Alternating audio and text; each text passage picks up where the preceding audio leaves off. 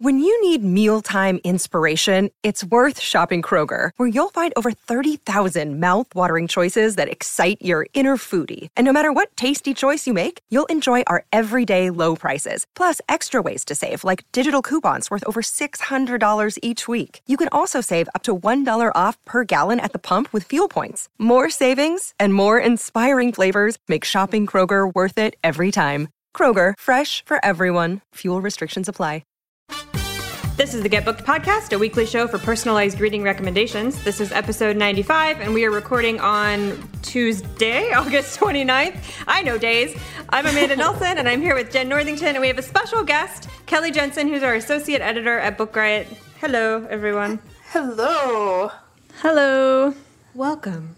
This is my soothing. This is my soothing voice. I don't know why I do this voice every time we have a guest on, but I'm prefer like hello. I am not crazy. This is a great show that you have decided to be on.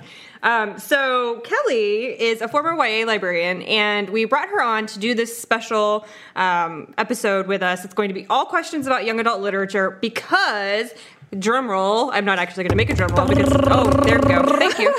we have a new YA podcast coming out in September. The first episode comes out September 20th. It's called Hey YA, and Kelly is going to be hosting it with our um, one of our Book Riot contributors, um, Eric. Smith, who is a YA literary agent and YA author. So the two of them are going to be our hosts for the show. And Kelly, tell tell the good people a little bit about what they can expect, other than that it's by other than what I just said.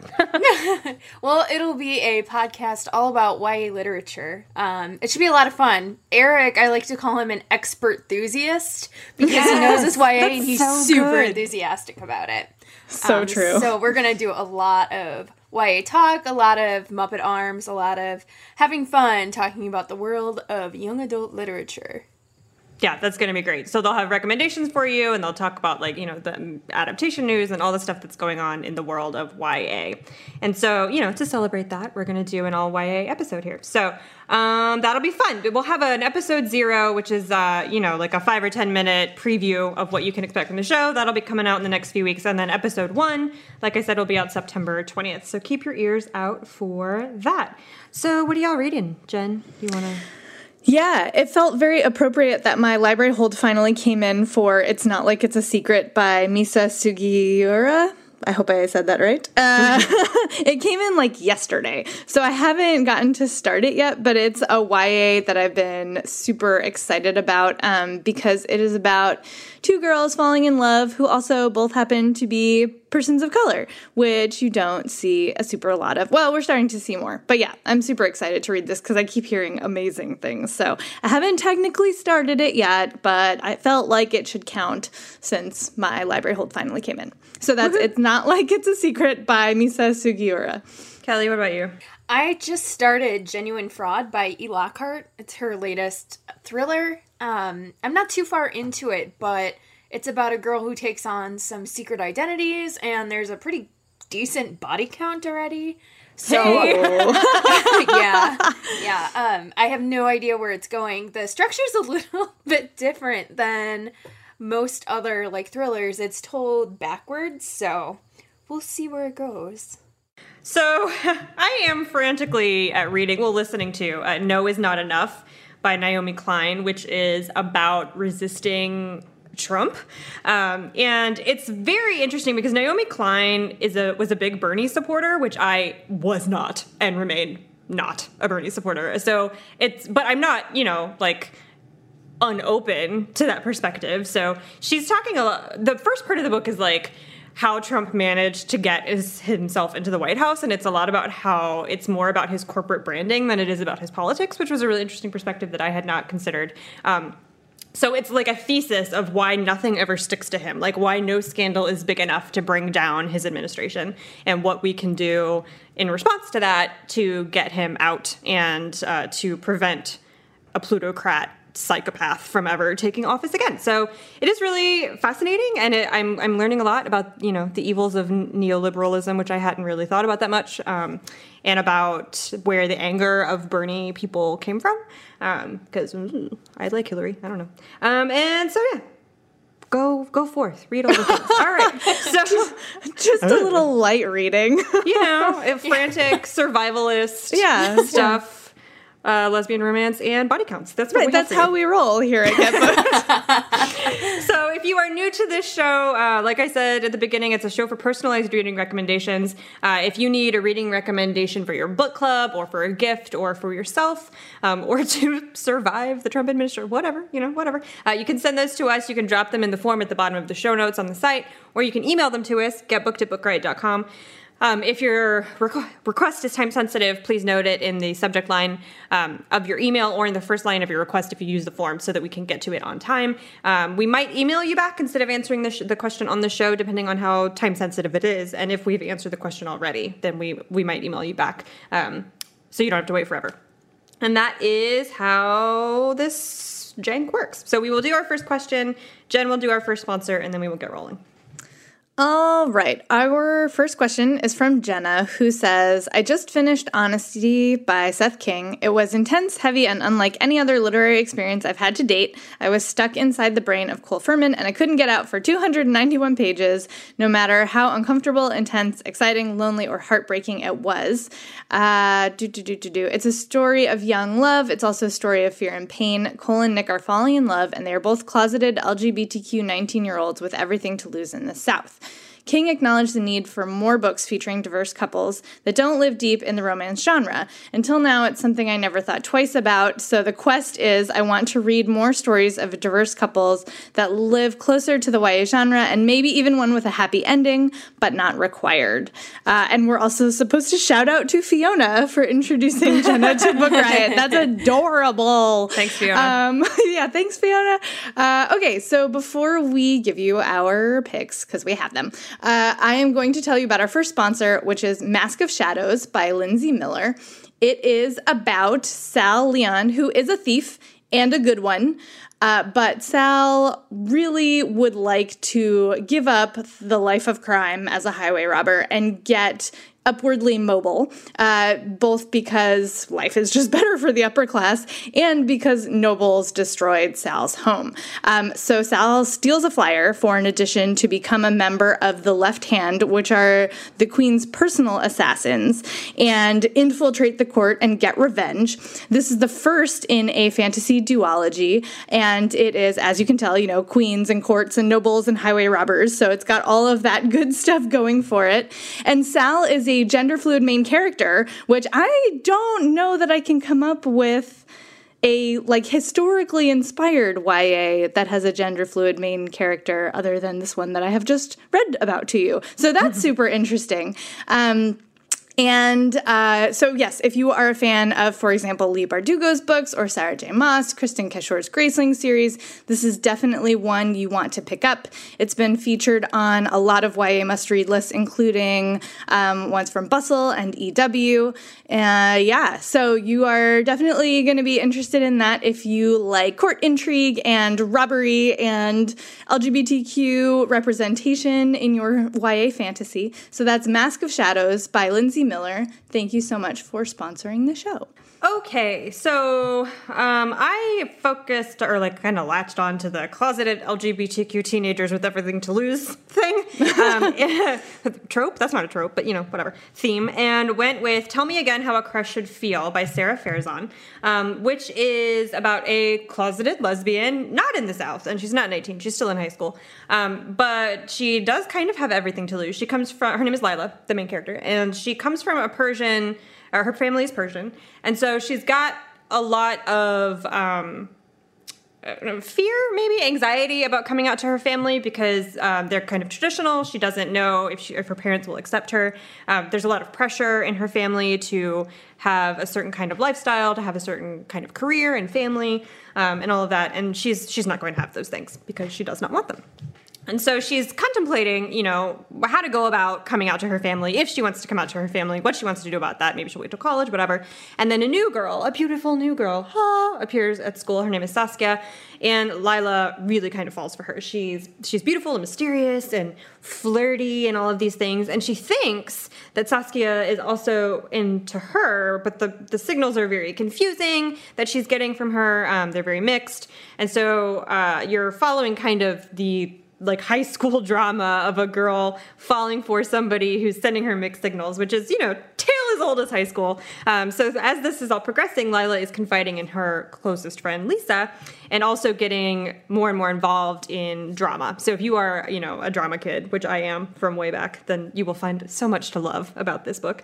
Um, and then secrets start coming out. She starts to discover that, you know, everybody's kind of got their own um, complicated family identity, teenage stuff going on. Um, and there is a romance other than the one that I'm telling you about with with Scott Saskia with the mixed signals, but I don't want to spoil it. Um, and the side characters are like universally hilarious and excellent. Uh, and it's just it's a really great look into like her family is not particularly uh, religious, if I remember correctly, um, but she's more concerned about not betraying, but like disappointing her family by not following what she thinks is like the proper heritage path um, that that is like laid out or expected of her. So, uh, so she's struggling with that, plus a lot of you know regular, normal like high school angst. So that's "Tell Me Again How a Crush Should Feel" by Sara Farizan. I focused on the request for like diverse couples that are not necessarily straight up romances, and I picked one of Amanda's favorites actually for you. Uh, not your sidekick. Yeah, you know, it's like I, I pay attention when you talk sometimes. um, it's not your sidekick by C.B. Lee, which is a superhero story, uh, kind of. Uh, the main character, Jessica Tran, who is in high school, um, lives lives in a place where superpowers are super common and also internships are complicated. Um, and Jessica does not have superpowers. And so she's trying to like beef up her college applications and find an internship. And she finds one, except for that it is for the town's most notorious supervillain. Um, but she decides to take it anyway because she gets to work with her secret crush, whose name is Abby. Um, and she believes that Abby might also have a secret uh, of her own, uh, like as in superhero secret identity. Um, and so she is like, you know, taking this, you know, internship with a villain a little bit to spite her parents who are, you know, fancy superheroes and a little bit of teenage rebellion there. But then, of course, things get complicated and she maybe uncovers a plot um, and, you know, hijinks ensue, et cetera, et cetera. So here you have a queer romance plus superpowers, which is just a great great combination. So that's Not Your Sidekick, which is the first in a series by C.B. Lee. And my pick for this question, I kind of latched on to the happy ending part. I guess that's a little bit of a spoiler, but not too much. Um, I selected Everything Leads to You by Nina LaCour, which is about Emmy, who has just graduated high school and she's spending the summer living in a house out in Hollywood while she tries to make a break in set design, which is something that she's passionate about. Um, she wants to break into that world, sort of make a career there. Um, as much as she's passionate and she's a film buff and she's like super driven and, and sort of fulfilling this dream, her relationships are a mess. She's not great at having relationships. So when she comes upon a mysterious letter that leads her to a girl named Ava, she suddenly is obsessed with this beautiful and mysterious and challenging girl named Ava. Um, I put in my notes for this book that it made me sigh happy sighs. And it's sweet and it's romantic and it's just um, it's realistic YA at its best and there's a, a part in there that fits in this question in terms of diversity. And um, we learn about halfway through the book that Emmy is I believe a quarter Native American and that plays a big role in some of her friendships throughout the rest of the story. So that's Everything Leads to You by Nina LaCour. I love that book. Co-signed. All right. Question two. It's from Julie, who says, Do you have recommendations for YA books that do not include romance? My almost 13 year old daughter is a somewhat reluctant reader, but likes books with strong female characters and prefers no icky love stuff. That's great. Uh, she recently read the Divergent series and enjoyed it, but could it have done without the romantic relationships. Okay, I'm just remembering that Kelly wrote a whole post about this. Oh, was yeah. it a 100 must read? It was a 100 must reads. Yeah, I was going to bring that All up, right. but I'm, I'm putting it in the show notes. Um, no romance YA. Yeah, Kelly wrote a whole post about uh, 100 YA books with little to no romance in them that you can, I'll, I'll leave a link in the show notes and you can um, go peruse that. But my pick for you for this specific question is Codename Verity by Elizabeth Wein, which is a book about a amazing, strong, great female friendship during World War II. The two main characters are Maddie and Queenie, who are. Um, Queenie is a spy for the British intelligence. Um, who, mm, how do I do this without spoiling it? Okay, Queenie is a spy for the British intelligence, and Maddie is one of the first female pilots uh, during World War II uh, with the RAF, the um, British Air Force. And um, as the book opens, Queenie has been captured by the Nazis, I think in France. She's been captured by the Nazis uh, during one of her um, uh, underground, no, undercover. There we go. Words are great. During one of her undercover uh, missions. And she is being interrogated and tortured. And there is i mean i know your daughter's 13 but i think that it's it's not glossed over but i think that it's not graphic enough to necessarily be too much for a 13 year old. I think it'll be fine. But, you know, your mileage may vary. It's your kid. Um, so she's being interrogated by the SS and she's writing out her confession. And that's what the book is, is her writing out her confession. And um, as the book continues, it goes back and forth between perspectives between her and her best friend Maddie, who is the pilot who dropped her behind enemy lines and who is now in France trying to find her. Um, and so it goes back in time to like how they got involved with the military, how Maddie, who is an, an excellent pilot, um, overcame gender stereotypes to become a pilot during World War II. Um, and then is she gonna rescue Queenie? Is Queenie gonna die in prison? Like, there's just a lot of questions that I'm not going to answer because it's spoilery, and the way that the book is structured, that kind of stuff is revealed very slowly. But um, there is no romance. This is about two very capable and competent uh, young women fighting injustice and evil out there in the world and being best friends while they do it. So I really love this book a lot. So that's Codename Verity by Elizabeth. I picked Empress of a Thousand Skies by Rhoda Belleza, which just came out and is the first in the series. And so we don't know yet because it's not out yet how much romance there will be in later books but there's pretty minimal crushy feelings in this one. Mostly because i mean i think that like like there is like a like a very small romance subplot but they the characters just don't have time for romance because it is about a princess whose entire family has been murdered um, when she was young. And she's like the only surviving heir. And she's about to take the throne. And then the assassins come back for her. So she's like on the run. She doesn't have time for romance.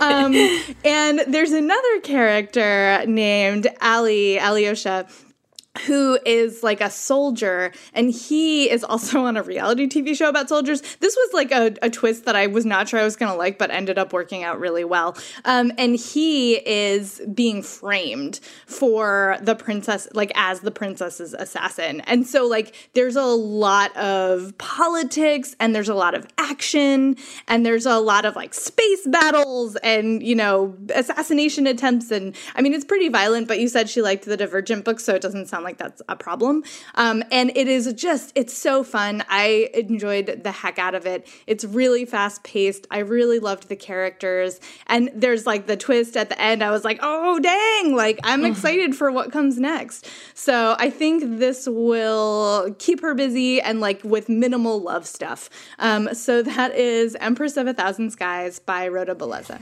What's great is I wrote this list of 100 books with little or no romance. And so I was going through that trying to figure out which one I wanted to talk about. And I latched on a little bit to your daughter being 13 and enjoying the Divergent series. And the one that stuck out to me was Life as We Knew It by Susan Beth Pfeffer. It's the first in a series, and I'll say don't bother with the rest of the series. First book stands alone. um, and it's about a what happens when an asteroid knocks the moon closer to Earth. Um, the entire atmosphere changes. There are earthquakes and tsunamis and volcanic ash that covers the sky. And it's a story about Miranda and her family. It's her mother and I believe two brothers. They are um, kind of camping out in their sunroom in their house. They found it to be like the safest place they can hang out um, and try and figure out like what to do now that the world is literally on fire. And um, it's told in journal entries. It's the sort of story that um, keeps you on the edge of your seat because you don't know what's going to happen. You don't know if they're going to survive. You don't know how they're going to survive. And Miranda doesn't really have time for romance. Um, she's trying to like live. Um, And um, it's a little bit of an older book, but one that has stood pretty well across time. And that is Life as We Knew It by Susan Beth Pfeffer.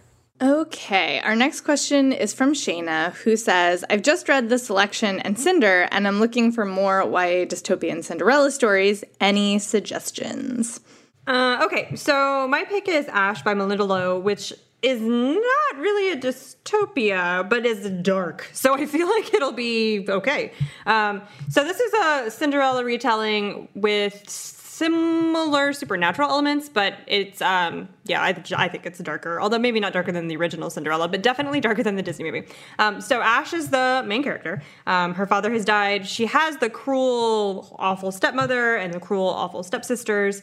Um, her life is not great. She um, finds comfort in like rereading fairy tales that her mother once told her, or, like while she sits around the fire. Um, of course, her mother's no longer with her, and she like dreams about being saved by the fairies who are going to come and take her away, as you know, fairies often do, come and steal humans, uh, human children, and whatever. Um, so she's like down with that. She would love for that to happen. Um, but then she actually meets one, a fairy named. Uh, Sidhean. I've never really said that out loud, and I think it's kind of an Irish name, which I struggle with a little bit. Um, so she thinks that maybe he's like a prince, right? Where she is um, supposed to marry this fairy prince. It's like complicated and spoilers, but she's supposed to marry this fairy prince, uh, but she doesn't want to because she is not. She's not into dudes, fairy or you know of any species. Um, so she has a problem with this. Like that is not a path out of her horrible situation that she's necessarily willing to take. And then she meets uh, who or Kaisa saying character names out loud is never, going to be a thing that I'm good at. I'm just not good at it, and that's just It's where we are. okay, it's okay. So she meets. Uh, I'm going to go with Kesa, um, who is the huntress for the king of this realm. And if you've read Malinda Lo's other fantasy, I, I, I don't know if it's considered a duology or not, or if they're related at all. But the huntress is kind of similar characters. Um, and so she meets her and learns to hunt with her, and like they become really close friends. Except Ash likes her more than just as a friend, and their you know their friendship develops into something else and ash is, ash realizes that like she's got these feelings for her and she doesn't know what to do with that because she's already like been claimed by the fairy prince and like what is she going to do? So there is a lot of obvious parallels between this book and the cinderella story. There's the cruel stepmother there's the cruel stepsisters there's the prince who is coming to save her but she doesn't necessarily want that really. Um, and there there are fairies um, that set up circumstances so that ash can you know, like quote unquote attend the ball and all these other sorts of things. Um, but Ash herself is a really interesting character because she she's not she is not Disney princess squirrels love her birds sing kind of a character. She's like got a lot of hatred and bitterness for understandable reasons because of how she's been treated. Um, and she's just a little bit more real i think than the disney version of cinderella. So that's ash by Malinda Lo Yeah, it's really hard to find dystopian Cinderella stories other than Cinder and the selection. Like, I those might be the only two, possibly. I'm not sure.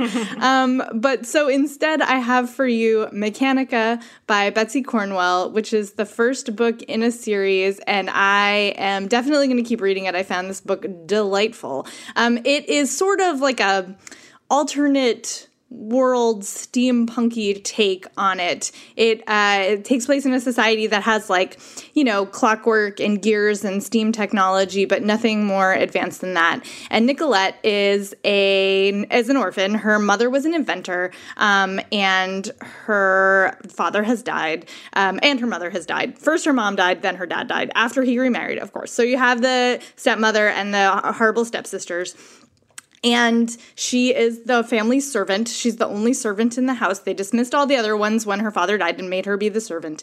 And she, instead of having like, you know, an army of like woodland creatures to help her with her chores, she has all of these tiny, like, insects and a little horse that her mother invented before she died. So they're like clockwork animals that help her with her chores, which I just thought was such a neat twist on it. Um, and when she's on her 16th birthday, she finds a letter from her mother that leads her to a secret workshop in the cellar. And her mother was training her in, you know, inventions and science and mechanical stuff. Um, so she knows how to use the things that her mother has left behind. Um, and so she starts to sort of like wake up. Like she's been shut down for a long time because she just didn't really have any other options. She can't really leave the house. Her family is cruel to her. She has no options. And now suddenly she has some. And so she decides that she's going to start trying to like sell, secretly sell tiny inventions to get her out of this house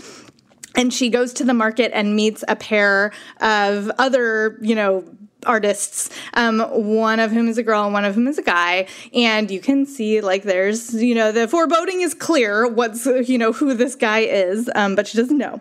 And and the the story unfolds from there, and it does some really lovely twists on the classic story. Like 40 times I was like, I know where this is going. And then suddenly I didn't. It was really lovely. Um, there's also this subplot with, you know, a kingdom that is clearly meant to be the kingdom of fairy, but they've been subjugated by humanity. Um, they're treated as second class citizens. They're referred to as savages. Magic has been outlawed. So there's this whole other subplot. Um, and there is, it's an inclusive story. There is diversity on the page in a bunch of different ways.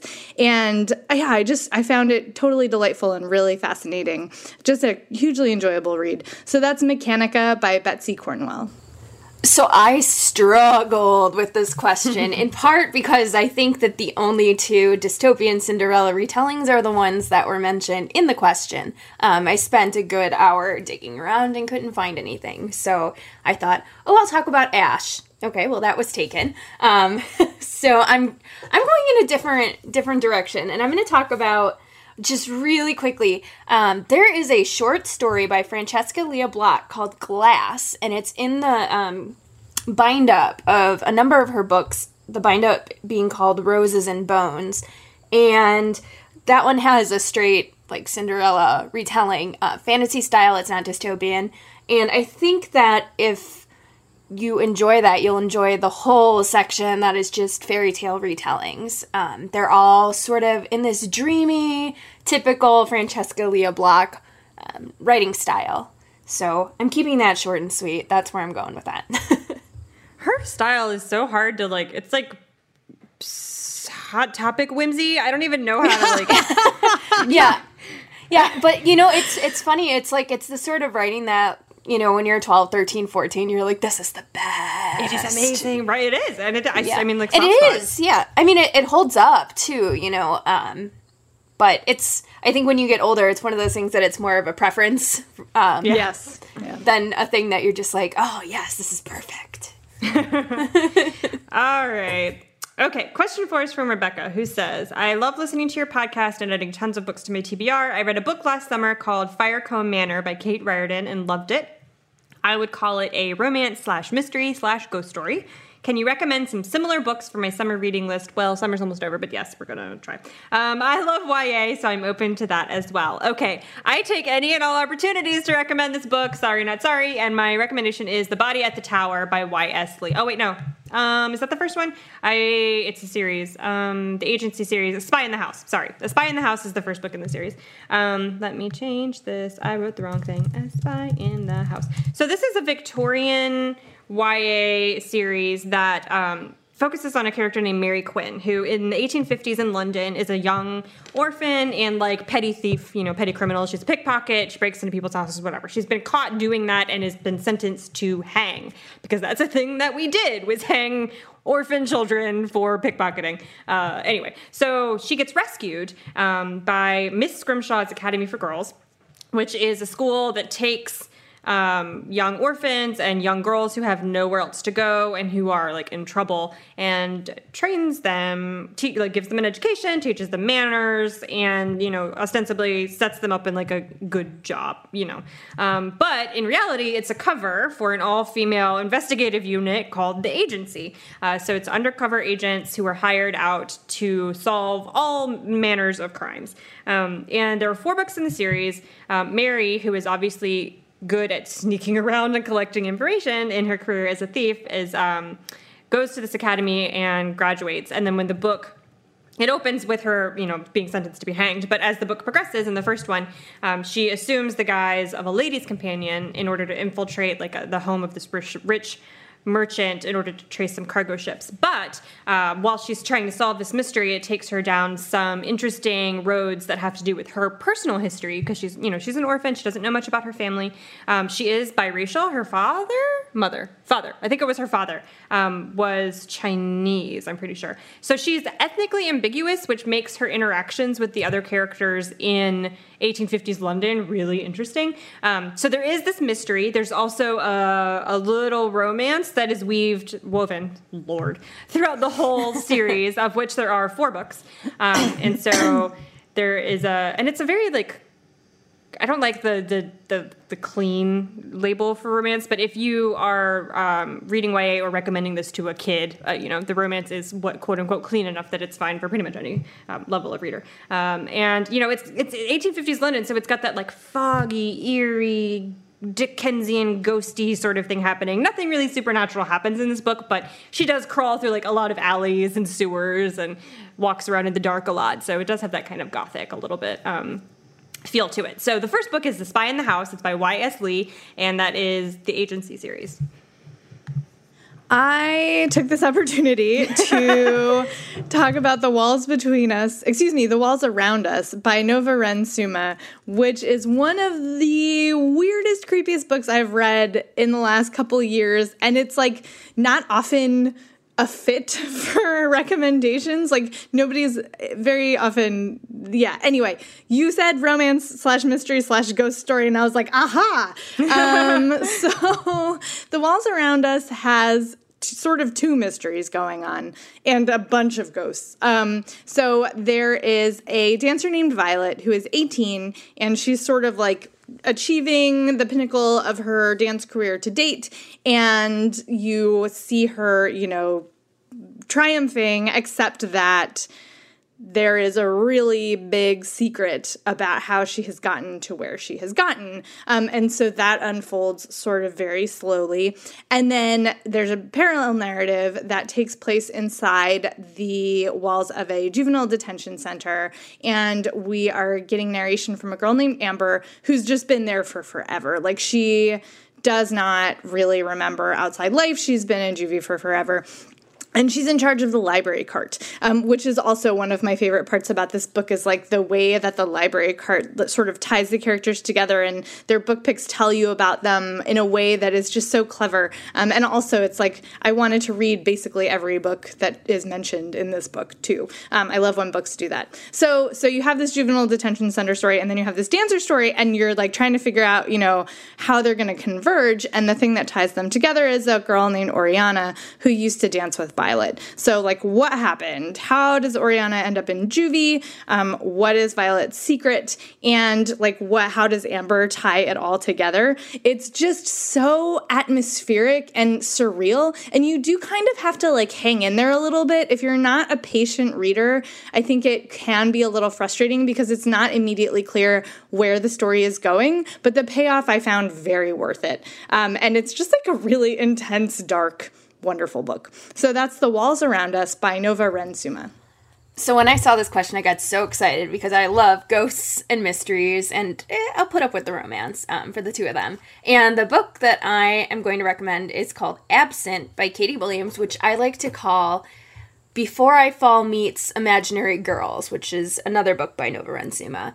Um, it's a story about a girl named Paige who dies in a freak fall from the roof of her high school when she does this, her spirit sort of gets sucked into the school and she is forced to live her afterlife at her high school. She meets a couple of fellow ghosts, and through them, she sort of learns that her death may not have been accidental. Um, another thing Paige learns is that she can inhabit other people's bodies at the school. So the people who are alive, she can sort of dive into their bodies and see what's going on. So she does that for a little fun. She finds out, you know, what her crush was thinking about or does he miss her.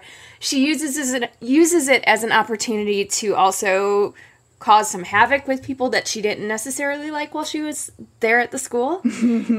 and um so so it's a short book and at the end we find out how exactly Paige died and why it is she was bound to that school and why it is she met those fellow ghosts who are also bound to the school. It's atmospheric, it's weird, but also like I sat down and read it front to back in no time because it was so so different and so fun and man i love a good ghost story and i love ghosts who like do weird things um like you know haunt their former classmates bodies and get up to some shenanigans so that's absent by katie williams Okay, I cannot. before we- sorry, go Sorry. ahead. I was just gonna say I cannot imagine spending the afterlife attached to my high school. That's that is my actual nightmare. yeah yeah You're just right. No. Right, so before we do our next question, we're going to do our second sponsor, which is Book of the Month. Uh, Book of the Month is a rapidly growing service with a simple goal to make sure you love what you read. Uh, Book of the Month searches high and low every month for new books that you probably wouldn't have necessarily found on your own. They do a special, they specifically focus on books by debut authors. Um, so they have a stable of judges and also um, celebrity judges that they bring on. Our own Liberty Hardy uh, works with them very frequently as a judge uh, to pick the five best books, excuse me, five best books of the month, new releases that are coming out. Um, and then they send you the, the all of their picks, their five picks, and you select the one that you want, and it is delivered to your doorstep. Pricing starts at just ten dollars for a new hardcover release, which I'm sure all of you bookish folk out there know that new hardcovers are generally much more than $10 so it's a great value if you don't have interest in any of the books that they've selected for the month you can skip it and uh, roll your stuff over to the next month so whether you get a book every month um, as your subscription allows, or just one a season. It doesn't matter. The prices will save you tons of money. So I was looking at their their picks for August, and they are all. Um, really interesting. Little and Lion by Brandy Colbert is one of their selections, which we have talked about on the show before. Um, there's Fierce Kingdom by Gin Phillips, which is a weird sounding thriller about a um, amusement park, I think. Uh, the Heart's Invisible Furies by John Boyne, which I've heard so much about, and The Blinds by Adam Sternbergh, we've talked about on the show also. Eat Only When You're Hungry.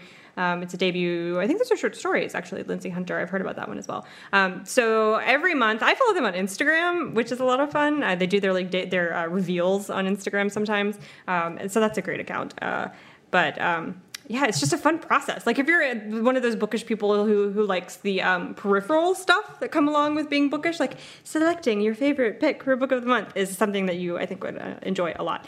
So you can get your first book for ten bucks. Go to bookofthemonth.com slash get booked to sign up and get your uh, your first selection for only ten dollars. So thank you for sponsoring the show. All right.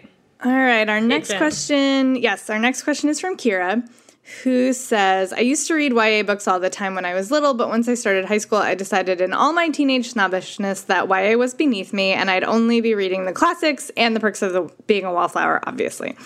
Now I'm in my 20s working on my doctorate in classics and no longer want to or feel the need to be so snobby. I've recently discovered Bookstagram and I'm constantly seeing all these beautiful covers of YA novels. The only thing is what to read. I tried reading The Raven Cycle, but I found the characters to be so shallowly written and the whole extreme slash unrealistic wealth and privilege just seemed so far fetched. I thought I might have better luck with fantasy YA, but there's so much and I have no idea how to sort the good from the bad.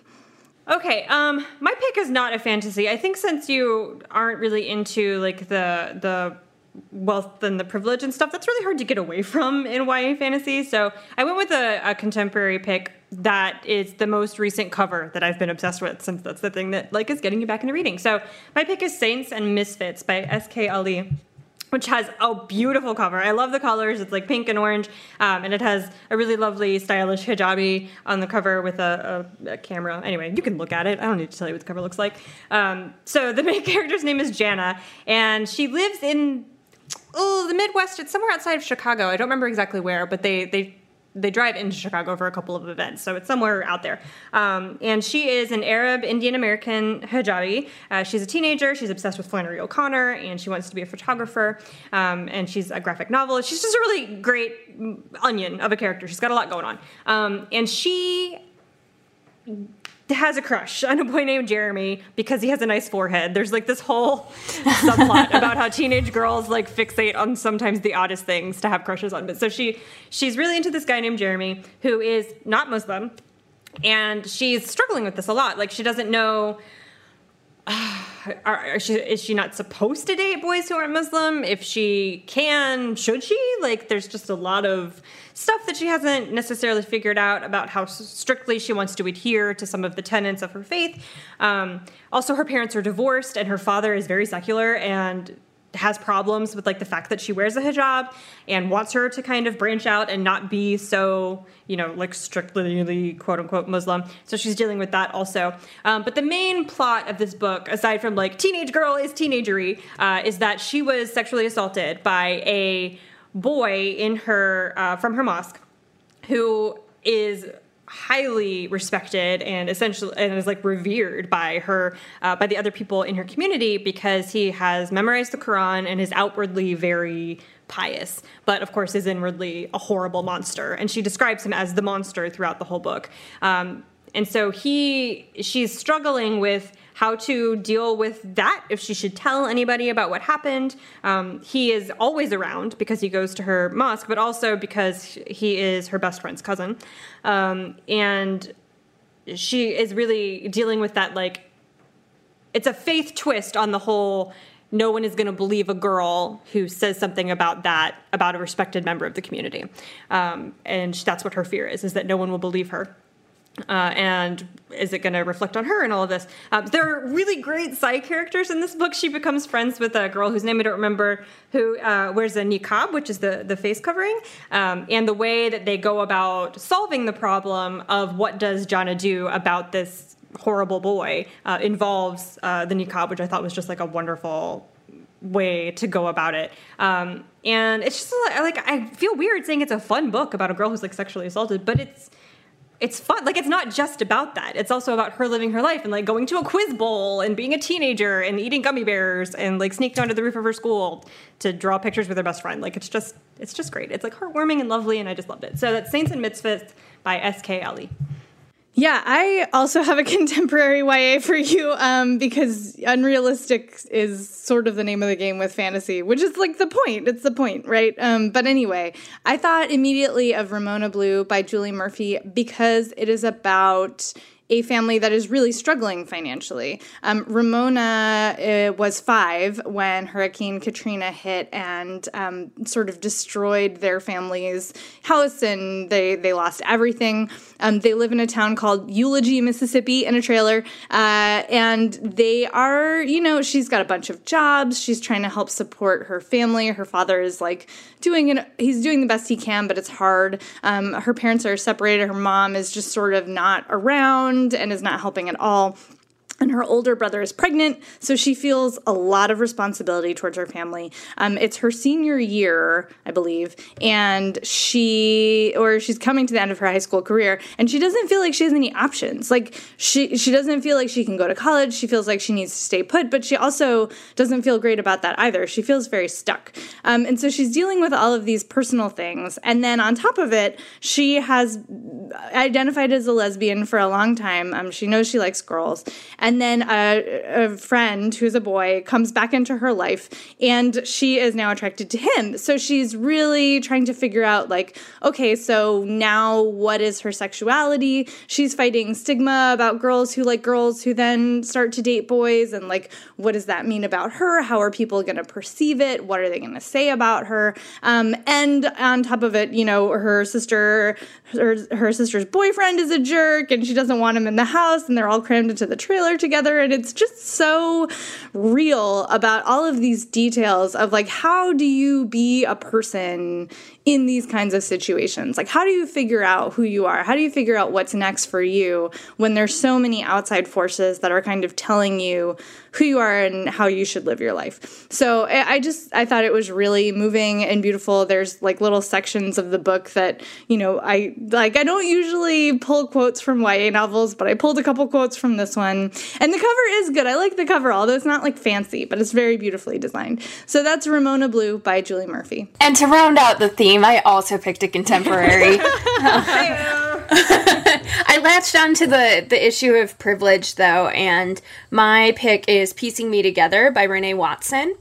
It came out earlier this year and easily is one of the best books I read this year. Um, it follows Jade, who she lives in a very poor black neighborhood in Portland, and she knows that in order to have a successful future, she needs to get out of that neighborhood and really um, take advantage of every opportunity she can so that she can grow up and be successful. So she accepts a scholarship to a mostly white private school, which requires her to take the city bus. And on her first day of taking the city bus, she meets a girl, a white girl, who becomes one of her good friends. Um, and she appreciates having this ally, though there's clearly some tension um, going on because Jade is poor and her friend, I can't remember the friend's name, um, doesn't have that same situation. She has some family issues, but she doesn't have near the sort of experiences that Jade has.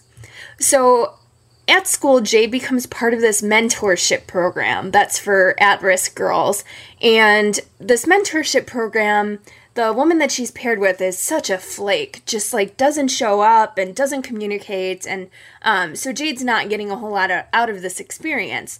But what she does discover is that she's been put in this program not so that she could expand her horizons, but because the school sort of feels bad for her as one of the scholarship students, as a black student in this nearly all white school.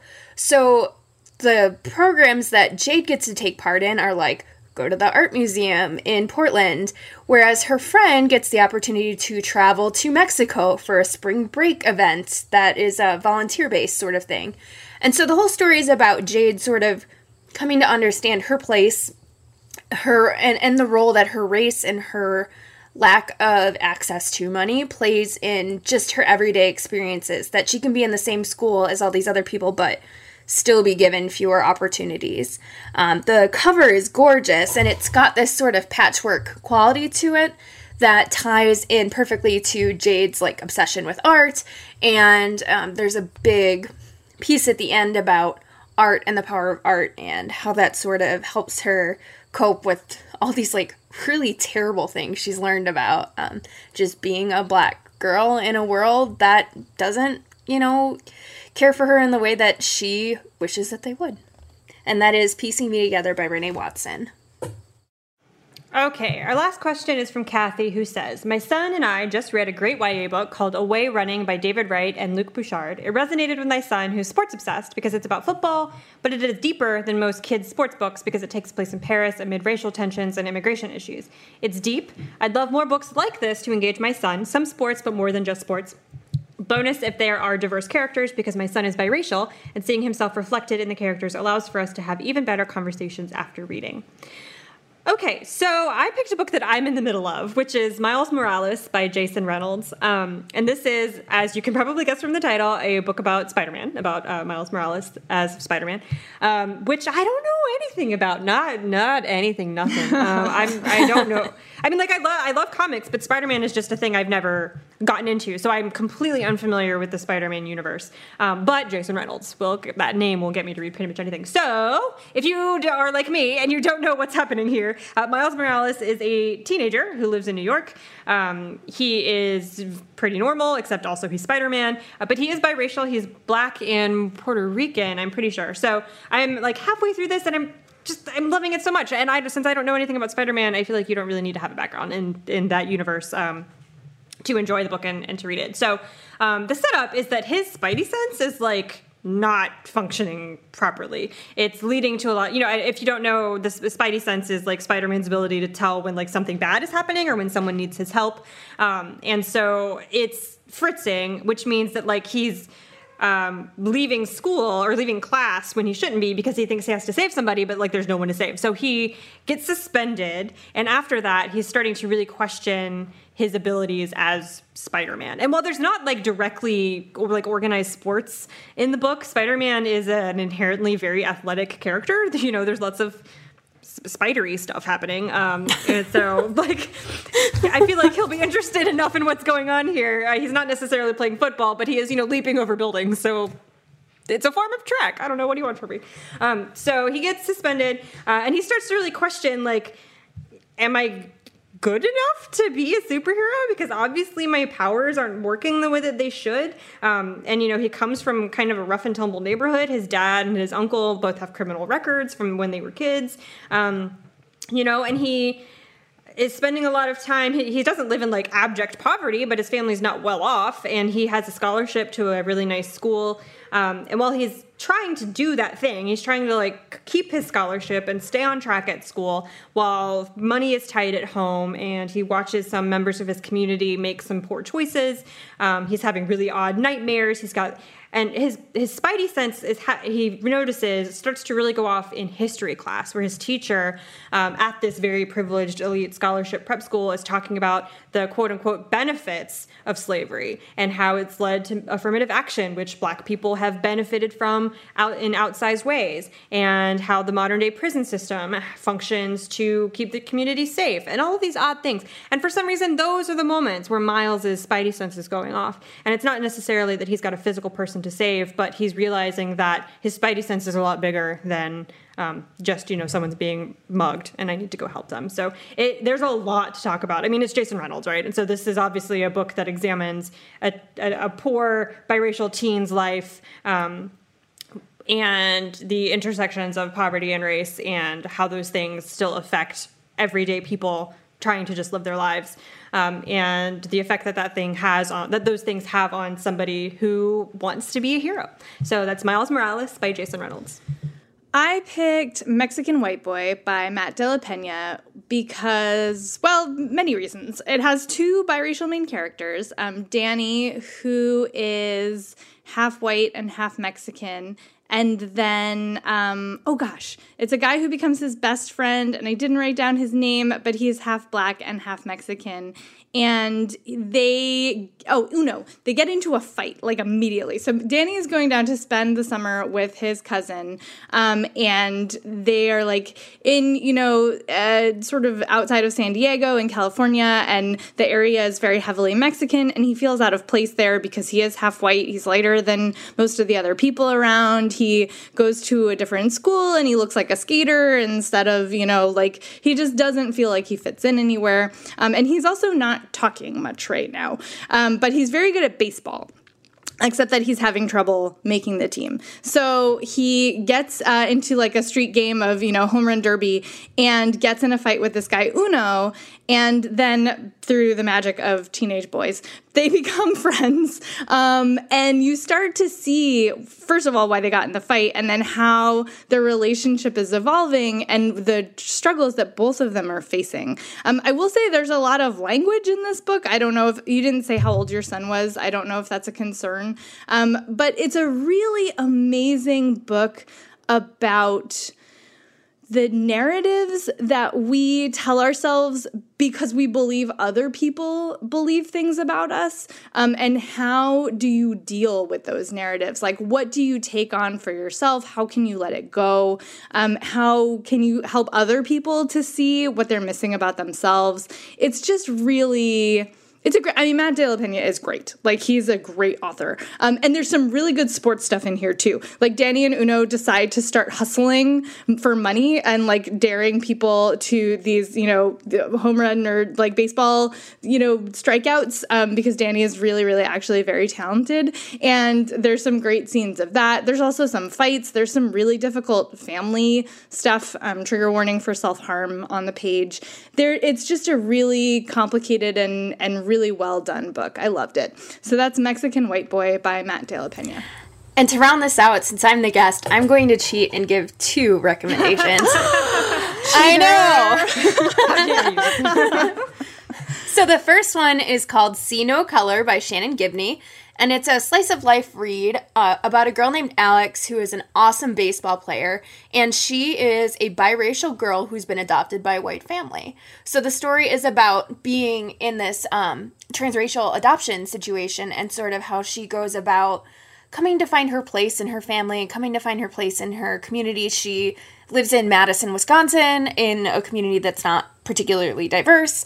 Um, there's a really fabulous scene in there about the first time one of her parents takes her to a salon for black hair and just sort of the realizations that both the parent and Alex have are really powerful. Um, and baseball plays a huge role in the story.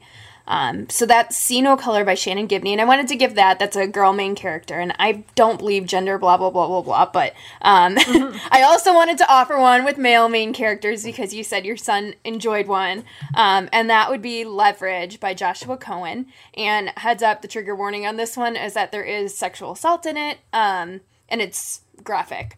Um, it's a story of bullying, but it's also a story of friendship, and it follows a white gymnast in his high school and a black football player who um, they form sort of an unlikely friendship based around a terrible bullying incident that they were both witness to. And so um, it's a story about both gymnastics and about football, about sports, and about the idea of good sportsmanship, about bullying, about not being tricked into peer pressure. Um, it's really brutal and dark, but it's also one of those stories that is so hard hitting. It's hard not to just keep flipping the pages, as horrible as what you're reading is, um, because you love both of the main characters. So that is Leverage by Joshua Cohen. And that's our show. Jazz. Huzzah! Woohoo! yes, indeed. So uh, if you like the show or if you don't, whatevs, up to you. Please go rate us, leave a review on Apple Podcasts. It just makes the show easier to find when people search for it. Um, you can find us online. I'm mostly on Instagram these days, though I have been back on Twitter ranting about Nazis. I'm at I'm Amanda Nelson. Ladies, tell them where the people can find you. Yeah, I am generally on Tumblr these days. It's jennirl.tumblr.com, and that's Jen with two N's. And I can be found pretty much anywhere Twitter, um, Instagram, at Veronica Kelly Mars. Okay, and thank you so much to our sponsors for sponsoring the show. Don't forget to go check out Hey YA when it comes back. I'm sure we will blast your feeds with the news when episode zero is out. September 20th will be episode one. And thank you to our sponsors. I already said that, and we will talk to y'all next week.